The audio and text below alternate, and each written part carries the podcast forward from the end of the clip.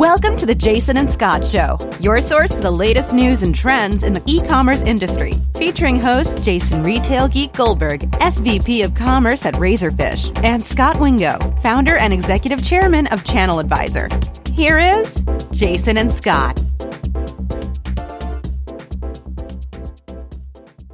Welcome to the Jason and Scott Show. This is episode 33, being recorded on Wednesday, June 22nd, 2016. I'm your host, Jason Retail Geek Goldberg, and as always, I'm here with your co host, Scott Wingo. Hey, Jason. How are you? Hey, I am terrific. Happy first week of summer. Thanks. Do you guys even have summer in Chicago?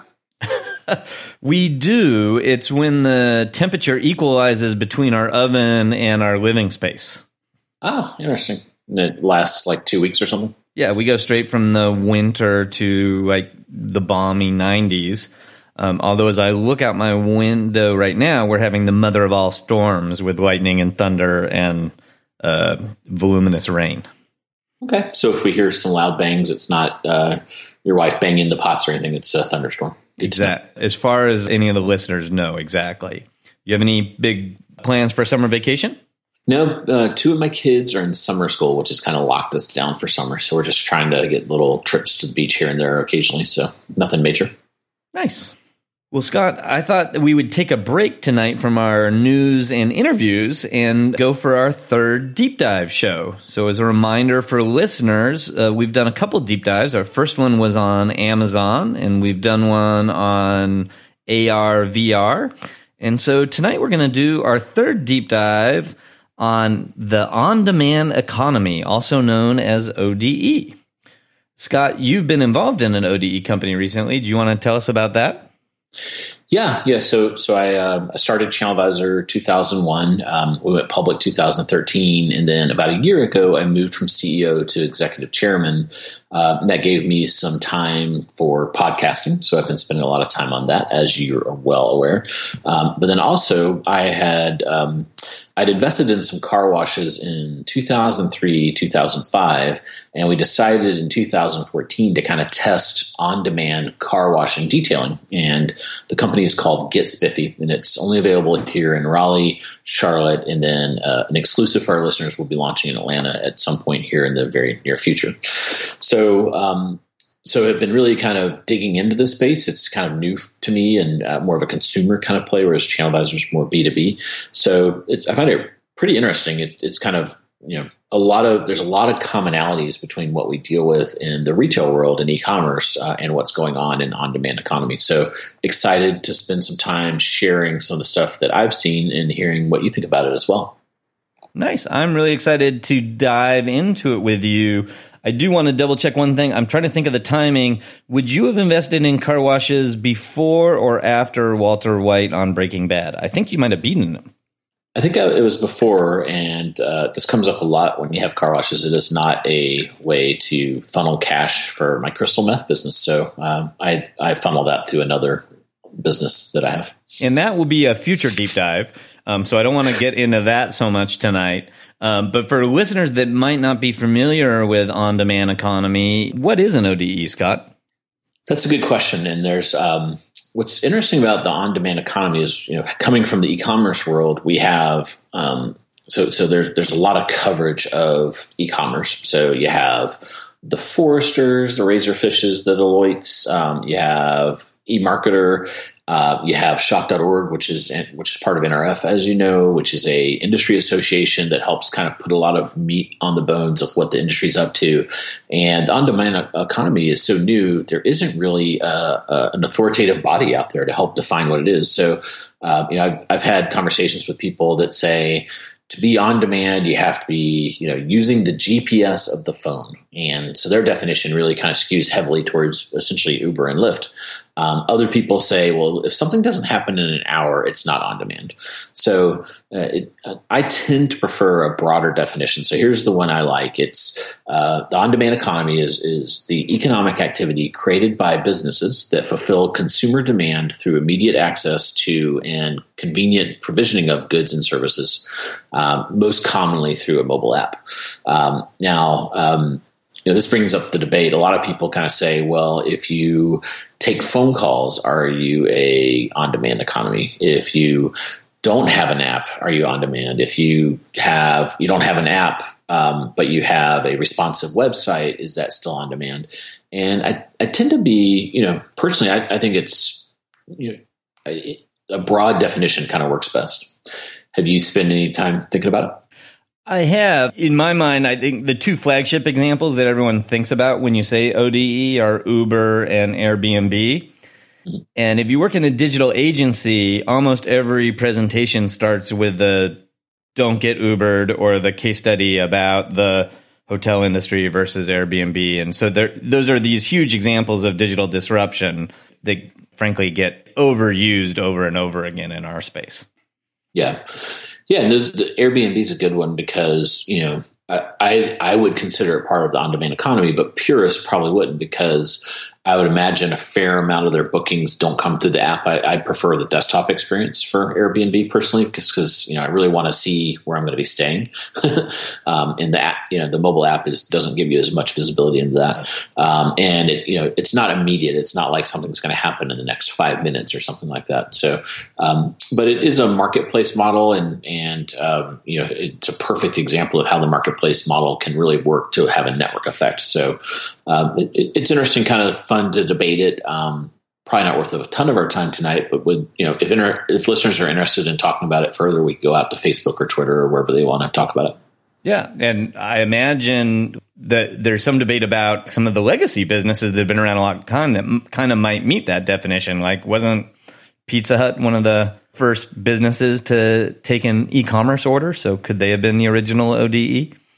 Yeah, you know, I, I think um, I would include a lot of the pizza delivery. If you're going to have, you know, some of these food delivery companies in there, you might as well have some of the pizza delivery companies in there too. So, so again, I think um, I tend to have a broad definition, and pretty much most things are in there. Uh, another one is where do you put things like Amazon Prime Now? Um, there was a Pew Research study, and they included that as one of the on-demand economy surveys. So some purists said that's not, that's crazy. That's you know that's not an on-demand economy service, and I, I think it is. You know, whenever whenever I'm using an app and I'm getting something in an hour or two, um, you know, pretty quickly, it ends up being a good, not a service. Uh, I think that that's that's still the on-demand economy. Yeah, that makes perfect sense to me. And I have sort of had my first takeaway from this deep dive already, which is that there probably is an opportunity for some research firms and maybe even uh, an industry trade organization in this space, because as we're going to talk about in a bit, it's a pretty large space already.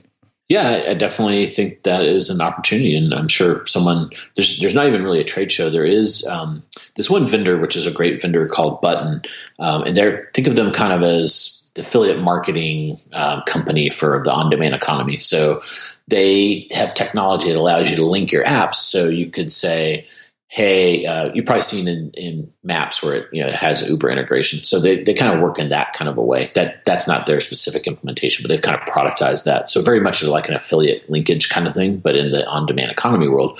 Um, and they have a fair amount of information out at the on-demand-economy.org. Um, don't forget the the and um, you know and, and, it looks like they had a trade show at some point, but a lot of that stuff is going on two years old and it's not really well updated because I think it's just like one vendor that kind of saw the gap and tried to fill it, which is great. But, um, you know, it's obviously not as all inclusive as an industry organization would be, where you can have multiple players, multiple vendors, and all that kind of thing. Interesting. So, so to kind of um, the way I help set the stage for a lot of people that have questions about this is to really think at a super high level what are the consumer behaviors that are, are causing this pretty rapid adoption of this new way of doing things, um, and um, a lot of these will sound familiar to you and to listeners. So I think we can go through them pretty quickly to get to the meat and potatoes of the on-demand economy. But it is important to kind of set the table. Um, so the first one is mobile, and you and I have talked. Um, we probably dedicate 10 minutes a podcast. Um, so that's a lot of coverage to mobile. Um, you know, the, the stats I always cite that kind of are out there is obviously we know that mobile traffic is higher than desktop now. Um, the average consumer has something like 120 apps, but they only use about eight of them. Uh, it has dramatically increased the amount of time we're online, and it puts a supercomputer with a GPS and your identity in many cases um, through payment systems right in your hand, which you know we didn't have before. That's the real innovation that kind of spurred companies like Uber to kind of come out with this new way of doing things that, that has really caused a lot of uh, a lot more companies to think about that as an opportunity. Have you seen any interesting mobile stats that kind of um, enforce that? Uh, well, so some of my personal favorites are great to remember, but somewhat alarming. There are more mobile phones in the world than there are toothbrushes. Mm, yeah, that's it's not not good news for. Well, I guess it is good news for the dentist. Yep, and then I believe there are ten mobile phone activations for every baby born in the world right now. So we're you know growing at ten times the the rate of the population. Wow, that's crazy. Yeah. And the big thing I always like to enforce in people is you cannot uh, uh, overestimate the impact that mobile has had on virtually every industry it's touched. So we talk a lot in retail about digital disruption. And the point I like to make is that digital had a had somewhat of a disruptive effect on retail, but what we're really feeling and what what is overwhelmingly the driver of disruption in retail is mobile. Absolutely. Yeah. Yeah, and we should save it for a deep dive, but you and, and, a future deep dive. But you and I always disagree on the you know the root cause of the conversion rate delta. But um, yep. you know, a lot of these on-demand services have pretty good conversion rates because they're very street. They were kind of born in a mobile world. They're mobile first kind of companies, um, so they they have much. They, they, haven't tried to kind of drag a desktop metaphor with them, um, you know, where you kind of search for something and all that. So it's it's a very different metaphor that I think is actually you know users have really responded to. Yeah, and I know the listeners enjoy it when we don't agree because I we get tons of feedback that they really like hearing the correct answer and then also your opinion. I had a feeling you were going to frame it that way. Thanks. uh, just I'm just here to be your uh, to give you a little devil's advocacy. The um, the second big kind of consumer trend is, and, and these are kind of married together uh, with mobile, is social. So, um, and what social does is it creates a situation where not only do people have these mobile devices, but they're using them constantly all day. Um, so, so you know, you you've seen the stats. You know, Facebook's well north of a billion daily active users. So, social networks, and if you look at the those eight active apps that that consumers do spend the bulk of their time on, something like six of the eight tend to be social networks. So, so they're they're definitely driving the kind of usage. Um, so people are kind of always looking at their phone, and that makes it just easier to kind of swipe and then have a, a, page for more services that you want to take use of. Um, it's also it's interesting with with the millennial generation. Um, you know, they really don't like make, like to make phone calls. So um, I'll give you an anecdote. At ChannelAdvisor, we have this entry level position called Sales Development Rep or SDR, and it's kind of effectively telesales. Um, you know, we get all these leads, and you have to call them and kind of sort through them and stuff. Uh, and we had to add a fair amount of training for for new college grads to really like you know teach them how to make phone calls, not the logistics of pressing the buttons, but you know how to carry a conversation verbally and that kind of thing across the phone. Because, and I see this with my kids, they calling on the phone is their their, their you know, last resort. I mean, it has to be pretty painful for them to call on the phone. So, um, so, so that that's another kind of aspect of this is it's just easier. People would much more prefer the experience of requesting through a digital device than calling on the phone. Which you know, our generation and the generation older. Um, what's interesting at Spiffy is we offer a wide range of ways for people to get in touch with us, and it tends to vary by generation. So the people that call us tend to be um, kind of mid 40s and up, and they're kind of saying, I just wanted to talk to a human and make sure you're there. Whereas the millennials are like, oh, of course someone's behind this button, and I'm happy to press it. I would much rather do that than make a phone call. Yeah, and I think that your observation exactly mirrors some data in the Mary Meeker presentation that essentially for a boomer, phone is overwhelming the way you want to communicate with businesses and get customer service. Like 90% of all boomers say that that's their first choice. And then email is a distant second, and chat and uh, social are almost non existent. And then you look at the same data for millennials, and it's exactly opposite that chat and social are by far the preferred ways uh, followed pretty far behind by email, and phone is almost non existent for millennials. So, definitely a, a, generational shift we're seeing there. Yeah, and then the third trend. So those two we, are pretty well treaded territory for us on the podcast, uh, and and most e-commerce people will be very familiar with those. This third one is interesting, and it's it's kind of newer research that is tends to be coming out of what happened to change consumer behavior after the recession. So the recession was 2008, 2009. It was the Great Recession, kind of probably one of the worst economic, hopefully the worst economic kind of downturn we'll see in our our lifetimes. Um, and what's interesting there is the research now is showing, and this is um, there's research from both Deloitte and Forrester that consumers have effectively split into two very distinct groups, and there's value-oriented consumers now and convenience-oriented. Uh, and the way I help describe these things is um, value-oriented would love they love convenience, but they're just not willing to pay for it. Whereas convenience-oriented folks they'll use the Fandango and pay the eight dollar fee and not really think twice about it, or they'll use Amazon Prime now. They'll see the ten dollar tip and they'll be like, ah. Pff, it's totally worth my time. Um, these things tend to cut um, two different ways. So there's demographic data. So it looks a lot like the Amazon Prime kind of demographics uh, tends to be the convenience oriented people, even though that does deliver value. So it's house family households over 80k. It over indexes for um, convenience, and then family households under 80k uh, over indexes for value oriented.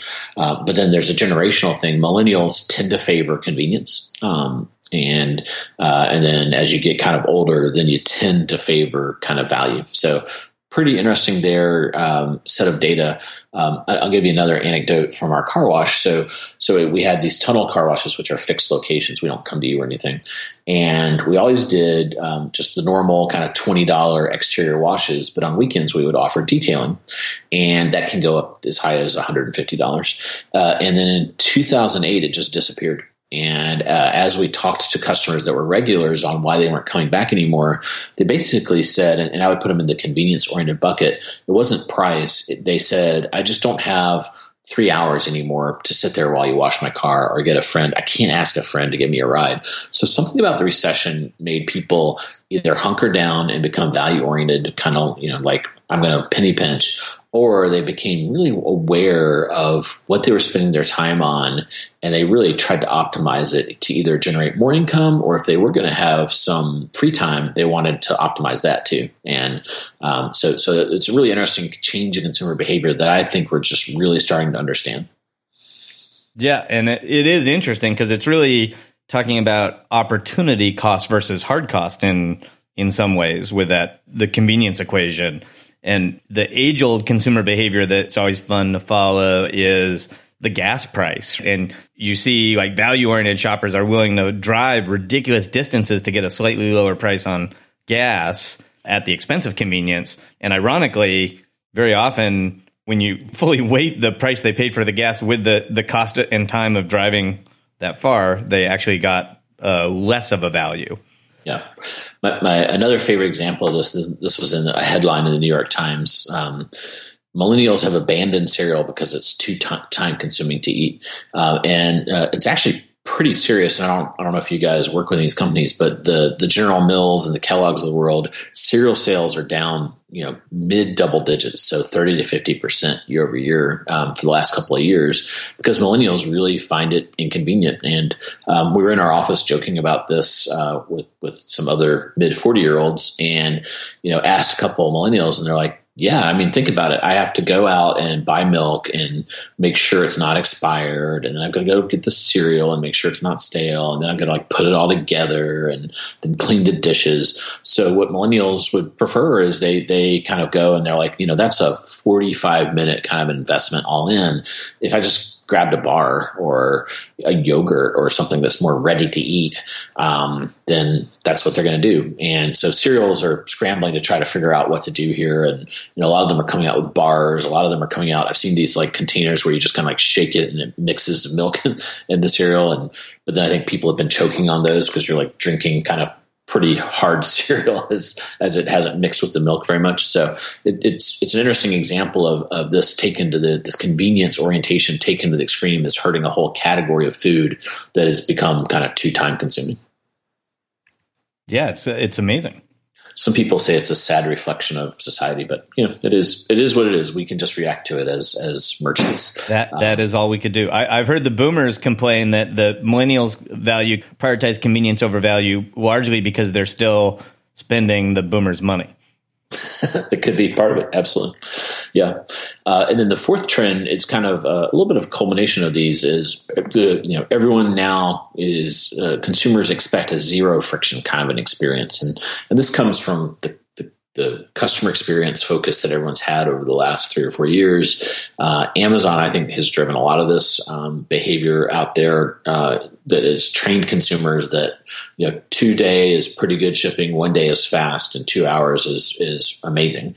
So you know, five years ago, five days was amazing, and so so this is really this bar. It continues to get raised, and consumers just think of the ease of use. Compare um, just a ticket out of uh, e-commerce for a minute, com- compare the taxi experience to the Uber experience. That's zero friction. You know, I I press the button, I can see where they are. I don't have to call them. They don't have to call me. Um, there's there's almost no friction in that experience. So that's what consumer expectation is today. So um, uh, so at the intersection of those four things: mobile, social, bifurcation, kind of an orientation towards convenience, and then the expectation of zero friction that's kind of where I think the on demand economy lives and why it's really surging right now. Got it. That makes perfect sense. Those each individually are super important trends to be thinking about when you're thinking about changes and disruptions in your own business, but you you think about the intersection of all four of them and it's understandable that that some traditional business models are getting disrupted. Yeah, what do you think about the zero friction?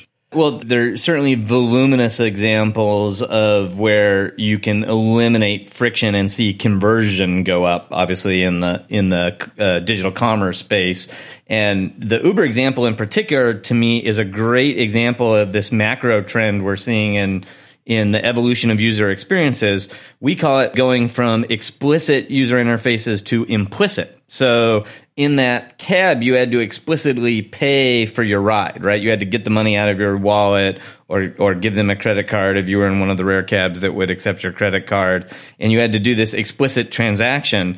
And part of the, the brilliance of the low friction Uber experience is that payment became implicit just by getting out of the car Uber had enough information about you. They knew uh, how far you'd traveled and what rate you had agreed to, and they had your payment information on file. So they had everything they needed to take something that used to be explicit and make it implicit. And you you can look at a, a huge number of user experiences and say, man, that has always been explicit, but we now have enough data uh, about that user and that experience to make it implicit. And that's the, the same sort of thing when Uber predicts what your destination is going to be and, and auto suggests it as a destination because it's seen where you travel more often and the instant uh, suggestions in Google and the autocomplete in your, your browser bar in your web browser all of these sort of examples, as we get to know the user better and we're able to make things more implicit, we dramatically reduce friction, which greatly increases adoption. Yeah, that, that's a great example. One of the things we find with the car wash business is people just don't have cash and they love the fact they can just pay through the app. They can tip. They don't like the, they don't like the, you know, the I don't know if it's friction, but the experience of tipping, it's just like it's very stressful to a lot of people. They don't know how much to tip. They even though you know maybe the the person you're tipping as is not really you know they don't have their hand out or anything it creates a lot of you know stress for people to figure out what do i tip and not. And a lot of them a lot of people like the fact the app suggests a tip and um, com, you know commonly what we see is they'll just accept the suggested tip. So um, that, those are little examples of friction that individually and and for many listeners it may not seem like a big deal. Oh i'll make a phone call. I don't care about cash. But you know, when you have a generation that is really favoring this zero friction, all that stuff adds up to a lot of friction. For sure.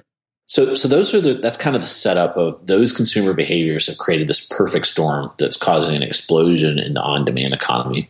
Um, so let, us kind of peel the onion on that. And the, the, way I like to start thinking about it is if you think about the GDP and the, like super high level, uh, the U.S. GDP is twenty percent goods and eighty percent services.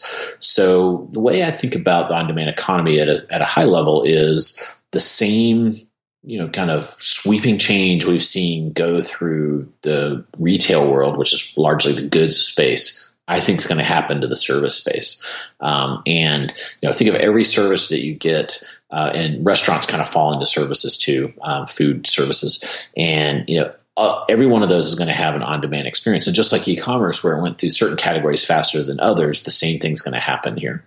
And it's interesting to think, all right, if, if, you if you believe in that, how big is this addressable market for the on-demand economy? Well, if, if you kind of think in the U.S., um, you know, right now e-commerce is at about 250 million. Um, so a lot of a lot of people kind of take that and 4x it and kind of say, well, services are four there's four times more services in GDP than products, so therefore, uh, you know, it should be kind of a four times the e-commerce kind of addressable market. That would that would put it at a trillion. Um, so that's one. I've seen you know some estimates kind of say two to four trillion um, globally and stuff like that. Um, the there's not a lot of stats out there on how big it is today. Uh, there was a recent H um, you know, uh, HBR article, uh, Harvard, Business Review, that put it at around 60 billion a year today already in the on-demand economy. So, so this is something that has kind of grown up pretty quickly to be and much faster. That's over three years. E-commerce has been around for kind of 15 to 20, depending on when you kind of you know press the start button. Um, and it's already if it is 60 a year it's largely kind of centered in the us so you know that that's almost a quarter the size of e-commerce which is pretty amazing. And, and it just kind of speaks to this thing that you know the pace of technology adoption is accelerating and these platforms that are out there allows the on-demand economy to grow very, very quickly.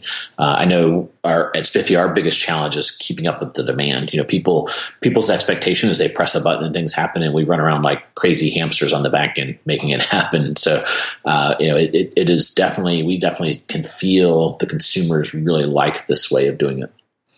Uh, another way to look at the space is how much investment is going into it, and, and the investment pace has been tremendous. Um, if you look at kind of 2010 there was uh, 12 deals at 55 million and then as you get to like 2013 50 deals at over 400 million 2014 was a big year at 1.8 billion 77 companies 2015 had a little bit of a downturn. Um, it was more like 50 companies and uh, a billion dollars. Uh, and then 2016 has kind of picked back up. So um, and there's there's literally you know there used to be kind of five to ten investors that focused on this, and now pretty much every large venture capital firm worth their salt has uh, a fair number of on-demand economy kind of companies in their portfolio.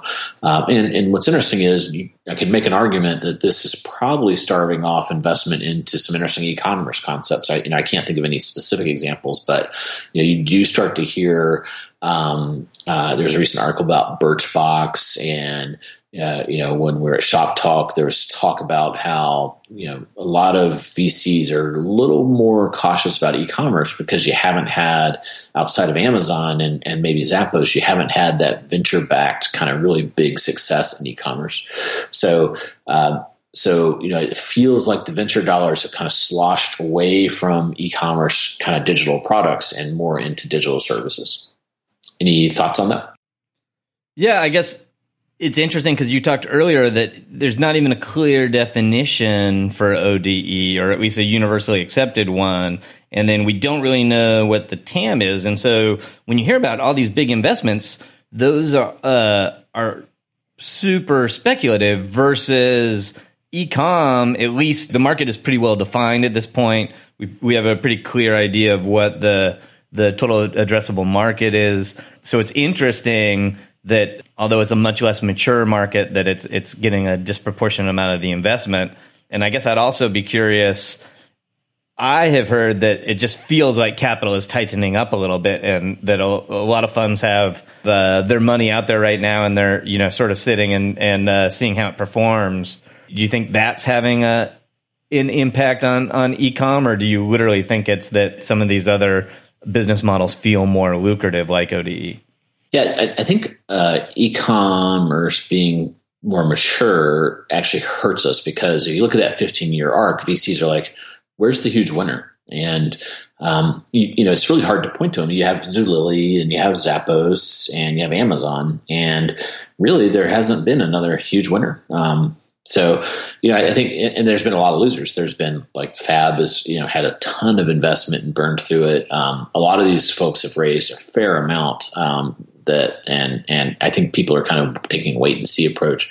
Um, one thing we've always struggled with the Channel Advisor, um, with the industry being so well defined, is we have this magazine, Internet Retailer, that kind of says, "Here's the top 500 retailers," and that feels like the addressable market. You know, so so we've had I can't tell you how many VC meetings I've had where they're like, "Wait, your addressable market's 500 companies," and we're like, "Well, we have 3,000 customers already." so you know, so so that that unfortunately that that's a great list, but it really undersizes the market and, and it misses. It's self-reported. It misses a ton of folks. It's off by a factor of probably twenty, uh, I would think. Um, and so you know that actually kind of hurts us. Whereas there's nothing like that, and there's nothing out there saying like here's the top five on-demand economy companies, and that's it, kind of a thing. So, so I think it's a lot more wide open, and you know, um, Uber is not public, so we don't know how big they are. But if you look at some of the leaks and things, they're they're a massive company. They're kind of going to be the Amazon of of of the space, and just in the transportation vertical. So, and you know, they're going to be a you know a four to eight billion revenue company that's highly profitable in cities that are mature, kind of a thing. So, um, so you know that's what's kind of sucking up a lot of venture capital into the space. Is kind of everyone's saying, "Holy cow! Look at this size of this business and." What, what's going to be the next Uber? Um, so that, that's that's what's pulling a lot of money into the space. Got it. Interesting. That is a great segue to maybe talk about some examples of the kind of companies that are in this space. And obviously, you you mentioned Uber. You know, one thing that I'm always curious about. Uber unquestionably is huge and has been super disruptive. A lot of people talk about them as being the Amazon of transportation or the, you know, the disruptor.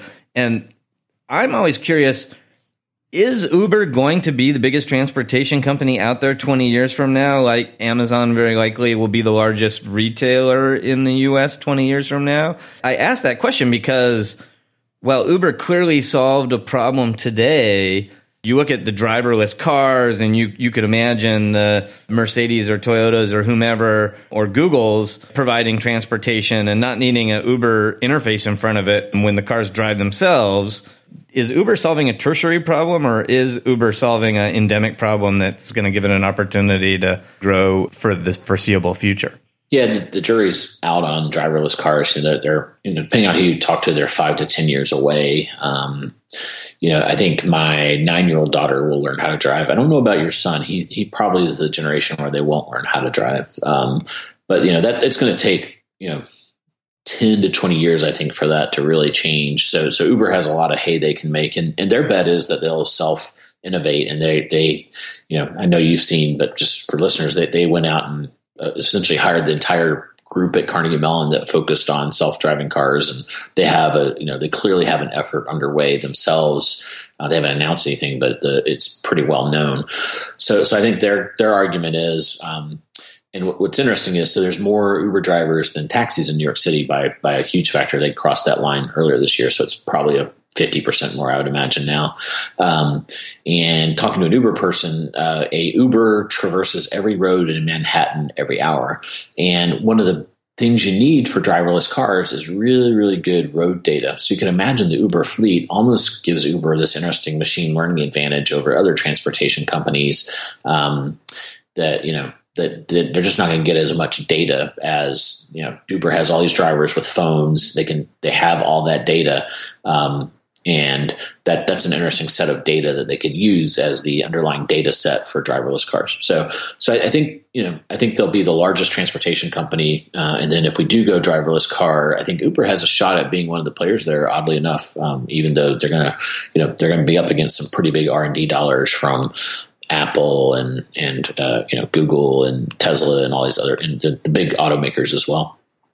Yeah, that, that's going to be an interesting one to follow. I, I think you and I might slightly disagree. I'm certain they're going to make a fortune over the next 20 years, but I do think 20 years from now, when it's very likely that driverless cars will be the norm, that they're fundamentally a matchmaker that's matching up people that want to ride with people that are willing to give them a ride. And that service is just not going to be as useful. And so uh, I do think 20 years from now, they may be poised to be disrupted by a provider of those driverless cars. But but uh, hopefully we'll both be around and still podcasting in 20 years to call a winner on that one. Yeah, we'll circle back on episode 999. Exactly. That's that's going to break our numbering convention if we get there. Just so you know.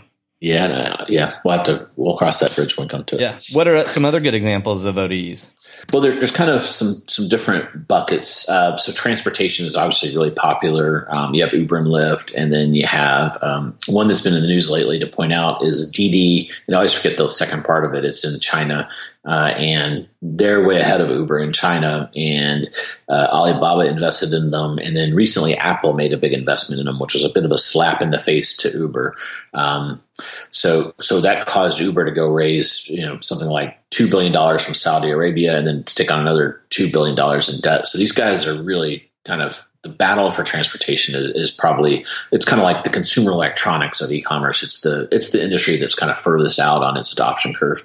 And then the second one that comes up a lot is kind of dining uh, and and food. Um, so you have a lot going on there, um, and we'll talk about that.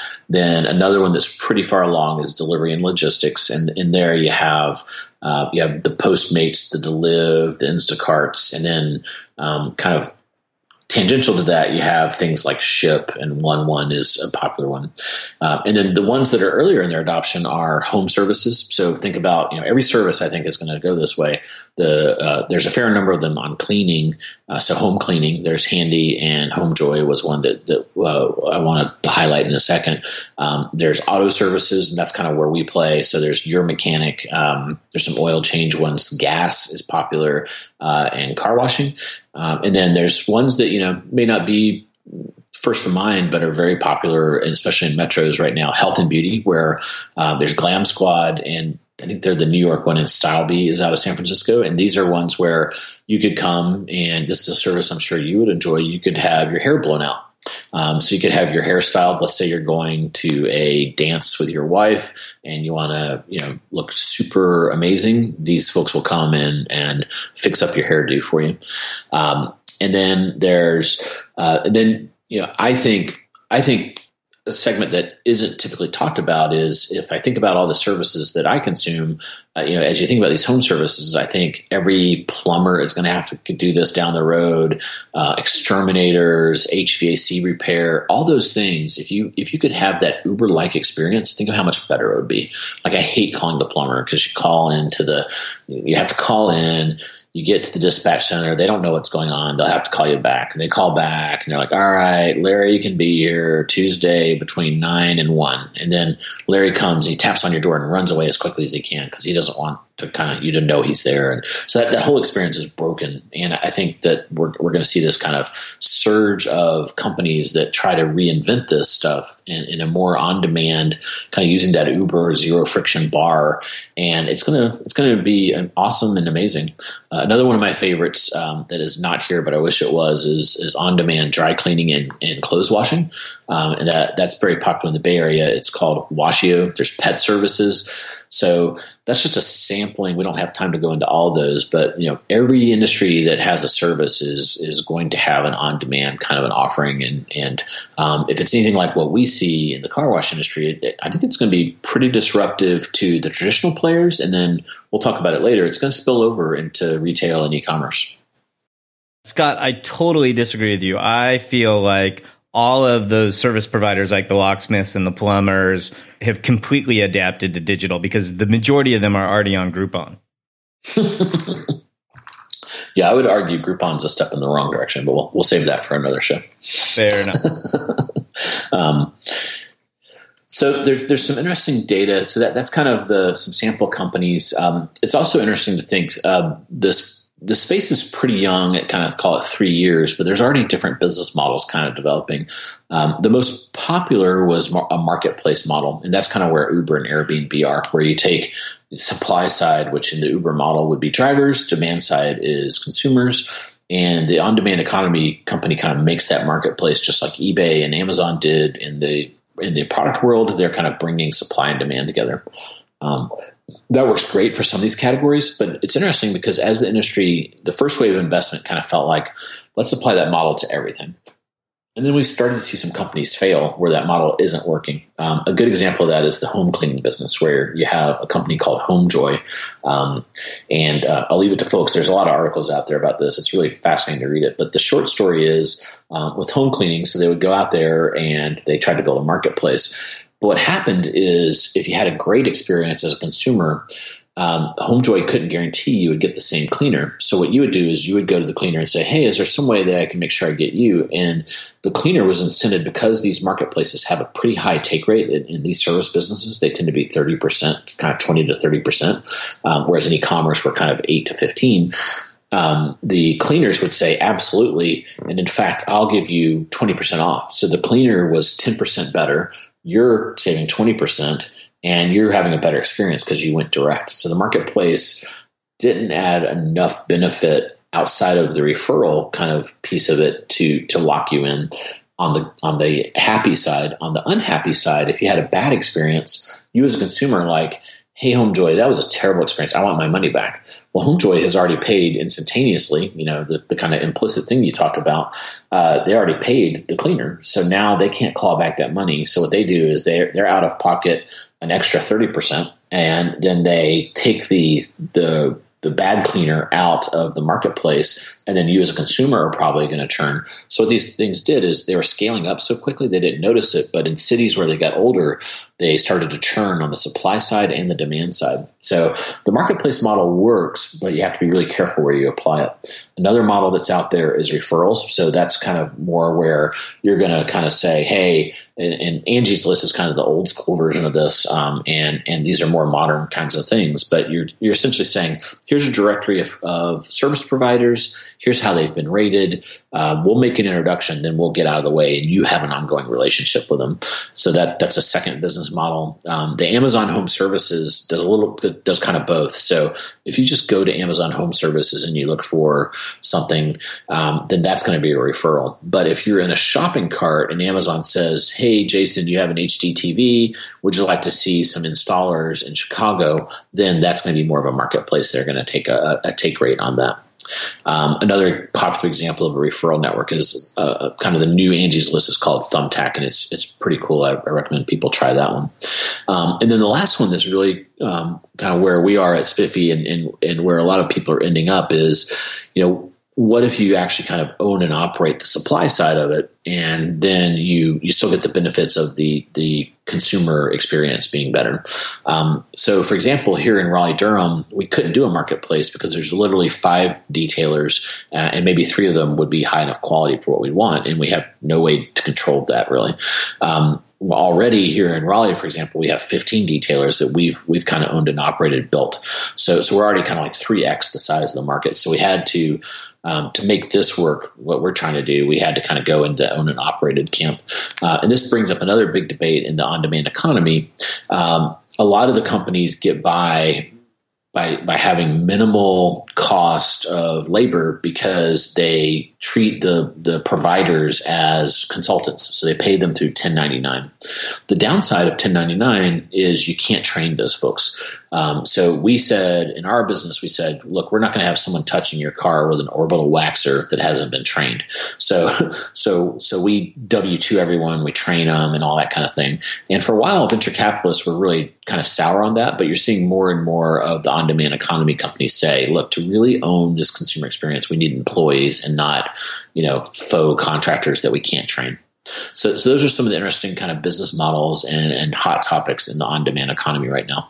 Got it. And it it would seem to me that depending on the nature of the specific service that was being provided, it might self-select amongst those models, right? Like so you think of some services where there could be a great diversity and quality and so then the marketplace might not fit as well or the 1099 might not as fit as well versus W2 and other cases where it's it's sort of binary you get the service or you don't and there's not a a range of qualities, and then you know the, the, the marketplace might work better, and that that might be closer to a uh, an Uber, for example. Yeah, a, a, good example to bring up here is uh, when we were at Shoptalk. Uh, you know, Ron Johnson has his new company called Enjoy, and that's one where you can't just go out there and say we're going to go create a marketplace. There's already all these awesome, you know, people that that that help everyday consumers with their gadgets. So we're just going to go aggregate that and and you know kind of pick them and, and match make. Um, no, you have, you know, that's a model where you say, if you really want to deliver that experience, you're going to have to W2 those folks. You're going to have to train them. You're going to have to retrain them constantly because new technology is coming out. But by doing that, you're going to have a better customer experience. Whereas with, uh, you know, maybe just simple TV installation, maybe a marketplace model works there where, you know, you could, there's probably enough of, in most cities, there's probably enough of an existing infrastructure there that you could have a marketplace.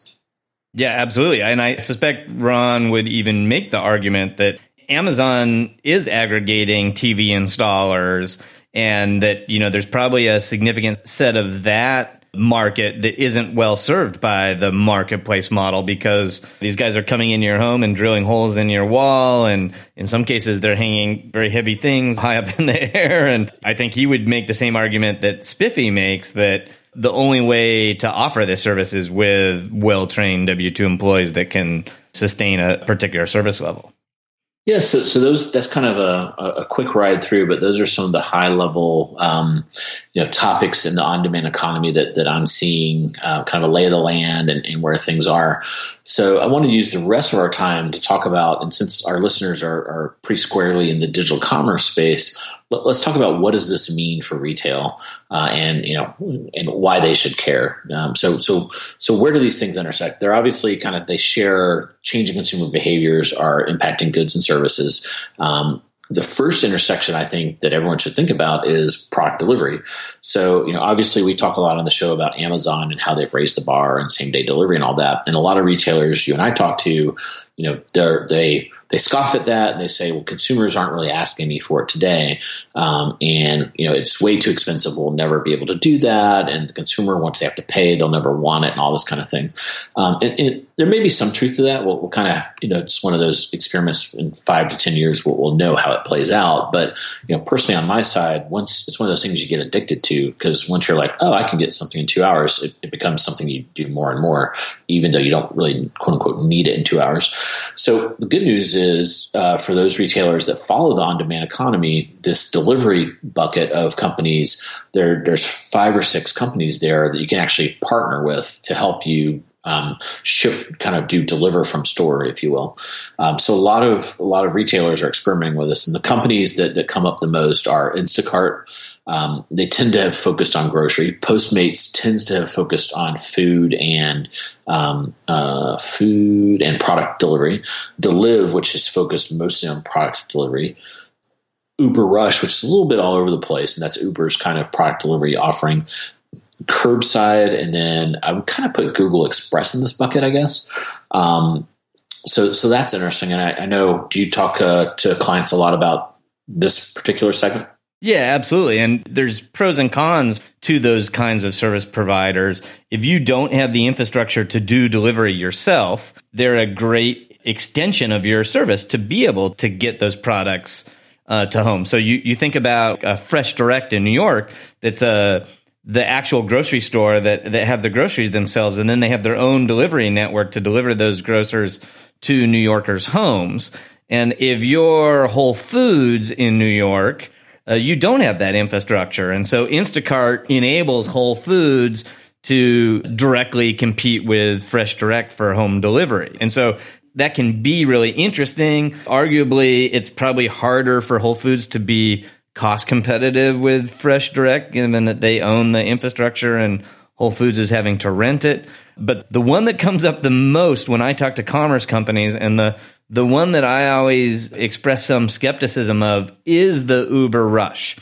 And the reason I say that, it perfectly reasonable service, perfectly reasonable to have Uber Rush be sort of in your portfolio of delivery options. But last month at Walmart's shareholder meeting, they made a big announcement that we're going to start testing home delivery with Uber. And that generated a huge buzz, and all the media thought that that was a great novel thing for Walmart to be doing. But the marketplace model for delivery seems like it can't work as your primary delivery vehicle, right? So when I place an order for groceries with Walmart, and I need those groceries in to my house in one hour, and there's perishables in those groceries. They have to come here while I'm still home, so there's a very narrow delivery window. And Walmart is going to put out an, an order on the Uber Rush network, and no Uber driver may take that order. Right? Mm-hmm. Like there's Uber doesn't have any control over those drivers. They can't demand that a driver go to Walmart and pick up my order. The only thing Uber can do to incentivize a driver to go pick up my order for Walmart is to offer to pay the driver more, right? Which is the surge pricing. Yeah, yep. dreaded surge pricing. And so the days I most want those home deliveries, the ingredients for my bean dip on Super Bowl Sunday or the last minute Christmas gifts on Christmas, Uber is not going to be able to deliver, you know, is not going to flex to those high demand days. So to me, Uber could be a great supplement to other delivery vehicles. And sure enough, when you look behind the scenes at the Walmart announcement, they're using Deliv and Uber, which to me mm. makes a lot more sense to have a portfolio of those than to exclusively rely on a marketplace provider. Yeah, I wonder if you could almost have like a you know a, a, fallback scenario where you kind of push it out to Uber. If you don't get a hand raised in five minutes, then you go over. You know, if the economics worked out it'd be interesting to kind of think through that. There's, there's probably some algorithm in there or heuristic to to tie them together. I think that's exactly what you have to do. And at the end of that supply chain, I do think if that's the real business you're in, you you have to own some amount of that delivery yourself so that you can always force a hand to get raised. Yeah. Okay. So so delivery is kind of a very horizontal thing that I think everyone should be keeping an eye on. In a vertical to just just kind of pick on is grocery, where um, this could be very disruptive for grocery stores because remember people want zero friction. And if I want to make a meal tonight, go into the grocery store, picking out the things, going home, making a meal, for example, um, you know that that's a lot of effort, uh, and millennials won't even make cereal. So, you know what you're starting to see is one of the the second uh, ahead of trans, you know, right up there with transportation and delivery. One of the biggest categories is kind of food delivery. Now, sometimes these things are the ingredients, and you make the meal, like a Blue Apron, and there's several services like that, like Munchery, etc. And then uh, increasingly, you're seeing the the more popular services are really prepared food delivery, um, and usually from local restaurants. So there you have DoorDash and OrderUp, which I think are, are kind of one company now, uh, and I think that was born out of Chicago. You have Postmates really focuses on this. Uber also has an offering there called Uber Eats. Amazon through Prime Now has started doing restaurant delivery, um, and I'm sure there's you know every city has another five, kind of a long tail of these food delivery companies. Um, so so that's another interesting space that I think grocery stores should keep a pretty close eye on because you know it, it gets to be pretty convenient and and I like this as as you know someone that has kids. I don't go to the latest and greatest restaurants. What we do is we'll occasionally, make once every two weeks, we'll postmate you know the hot new restaurant, and they bring it to me, and and it's fresh, it's hot, it's usually within thirty minutes. Uh, it's pretty amazing. So it's a great way to sample restaurants without having to go uh, out to them as well. So so I, I, think that's an interesting category, especially if you're in grocery and and, and or restaurant kind of things to think about what what's going to happen there. This is a perfect example of the bifurcation you talked about earlier coming into play. I think the convenience customer is definitely going to favor home delivery of those prepared meals. And I think that's going to be an increasingly large space.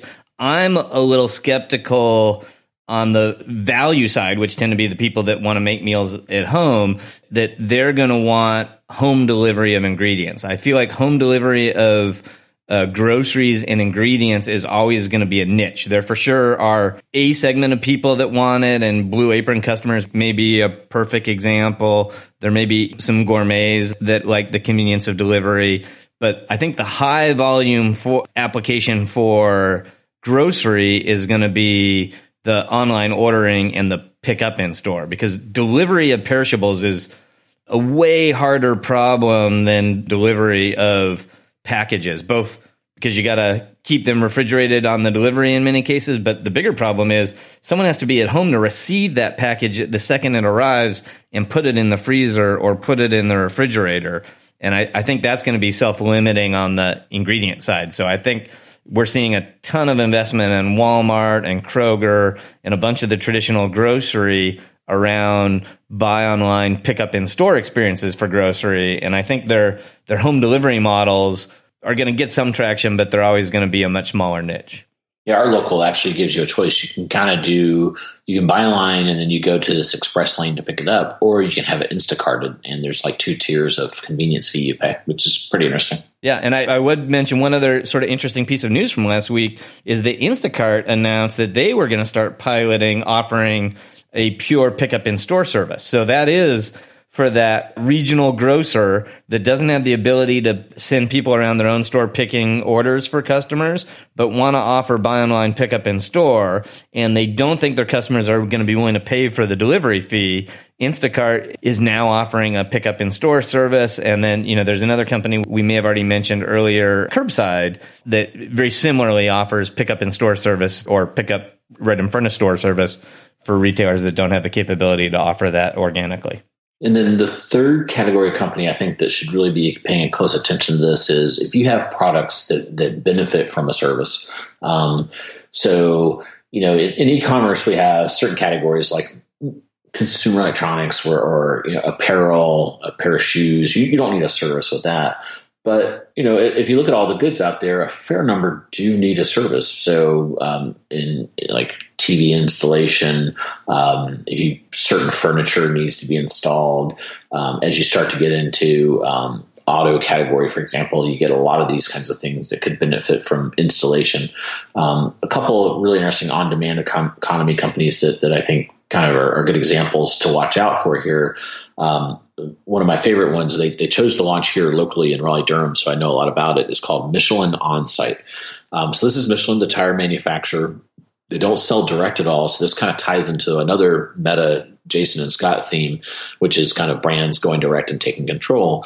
And here you have a brand that's watching all this and saying, you know, what if what if we could deliver to consumers? We could go to them and say, Jason, we can sell you, you know, tell us about your car. We'll bring the tires and install them right in your driveway or while you're at work. Um, so that's a pretty amazing experience. And these vans they've done, the technology in these vans is pretty amazing. Um, but you know, there you have a very large kind of corporation that kind of has realized, hey, we, we sell a product, tires, and it requires a service installation. If, if we can be the guys that, that kind of leap ahead of this trend and provide it, it, it, solves a number of interesting kind of challenges. Number one, it's the right thing for the consumer. Number two, we get the benefit of having that direct consumer uh, relationship. Yeah, I think I think that makes perfect sense. And obviously, the traditional providers of those products are at great risk of being disrupted if they aren't thinking about those sorts of things. Yeah, it's you know compare that to going to the Sears. You know, a lot of a lot of uh, you know people a little bit older than us go to Sears and have their tires changed, and you know, uh, you know, why would you do that if it can just kind of come to you? Oh, and and sorry for for our younger listeners on the podcast, Sears is a, a former retailer that used to be the largest company in America. They had a big building in Chicago named after him too. Yeah, and then um, uh, can you think of any other companies that are kind of in this this vein? Earlier, we mentioned Enjoy, which is a certainly an example uh, for consumer electronics. And I know Enjoy has has a business partnership with several of the telco companies, so you can now buy a a new Samsung Galaxy S7 Active and have that delivered to your home and have someone provision it and set it up and teach your mother how to get her email on it. And you think about being able to get that kind of service and suddenly the 4000 AT&T stores or 2000 Sprint stores that those company own, you know, might not be as valuable if the majority of consumers decide that they want to bundle that that handset with a service and have it delivered to the home.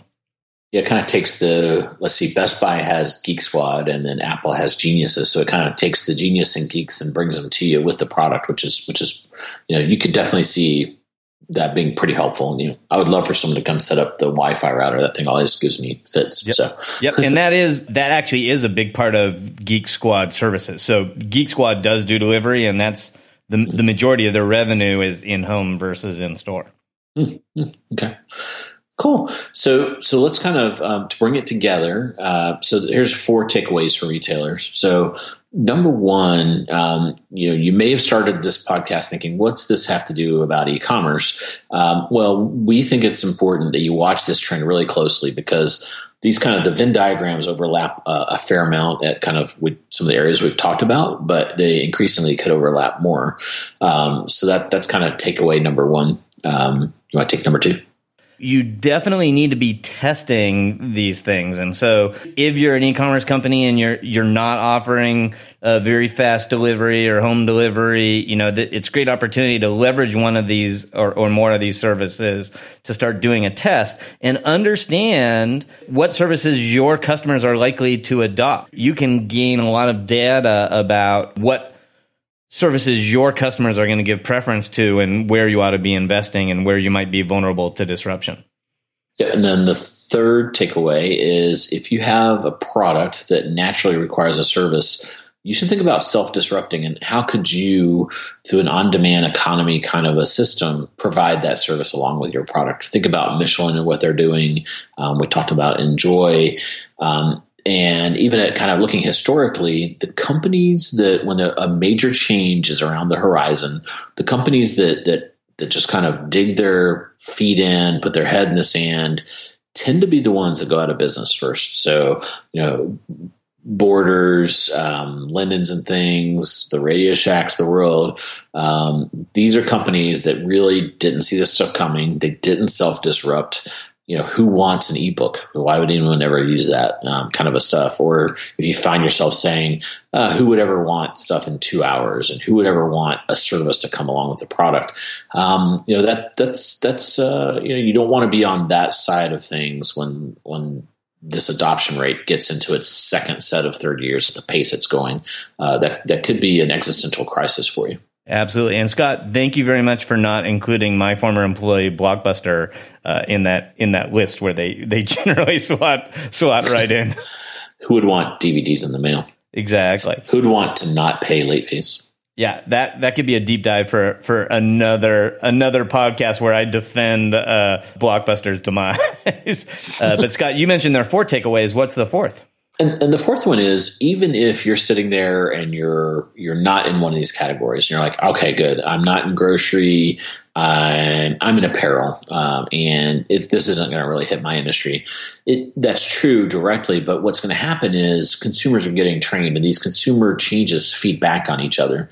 So what's going to happen is as consumers get more and more used to pressing a button and things happen in the real world, uh, they're going to expect that from you, and you know it's going to put increasing pressure over on the e-commerce side when services can. If I can get a plumber to come to my house in an hour and watch him on a map map, then five day shipping is going to feel you know that much more dinosaurish. So so this this on demand economy is going to feed back into all categories of retail. So it's important to you know know that and and stay in, on top of that consumer expectation uh, around zero friction and super fast delivery and all those kinds of things and an awesome mobile experience. Yeah, I, I totally agree. The higher quality these services get, the more they're going to change customer expectations for all categories. So even if you're in a category that maybe isn't immediately going to be impacted by them, you know, maybe you're even a monopoly, you're Comcast or the, the local cable company, the, those four hour install windows seem even more ridiculous when you can get your dry cleaning in 15 minutes. Yeah. Yeah. I was getting a Lowe's delivery and it's uh, the other day and it's great that Lowe's delivered the stuff, but then it was kind of like, you know, man, I was like, man, I wish I had an app where I could kind of see where they are because I need to run an errand, and you know, it's it really really highlights the you know it creates this this gulf that's lar- enlarging um, with with other services, and I think when people are going to have a choice, they're going to choose the services that are, are, that feel more on demand. Yep, I would make one last point. You mentioned clothes or apparel as as a category that might not be an early candidate for ODE, but I actually think there are a voluminous number of providers that now show up in your home, take your measurements, and fit you and help give you style advice for your specific wardrobe. And it won't surprise me if pretty soon some of the, that apparel gets delivered with the tailor to finish your pants and take in your, your jackets and, and do all those kinds of things. So I think when you brainstorm for very long, the list of categories that has an ODE component or could have an ODE component is much larger than you might think at first glance. Hmm, good point. Absolutely. Cool. Well, Scott, not shockingly, we have done it again. We've spent a perfectly good hour of our listeners' time. Hope you've enjoyed this deep dive. And as always, we'd love to hear your feedback about the show and read your iTunes reviews. Or you can have a dialogue with us on the official Jason and Scott Facebook page. So, with that, I'll thank all our listeners for their time and wish everyone a happy commercing. Good night, everybody.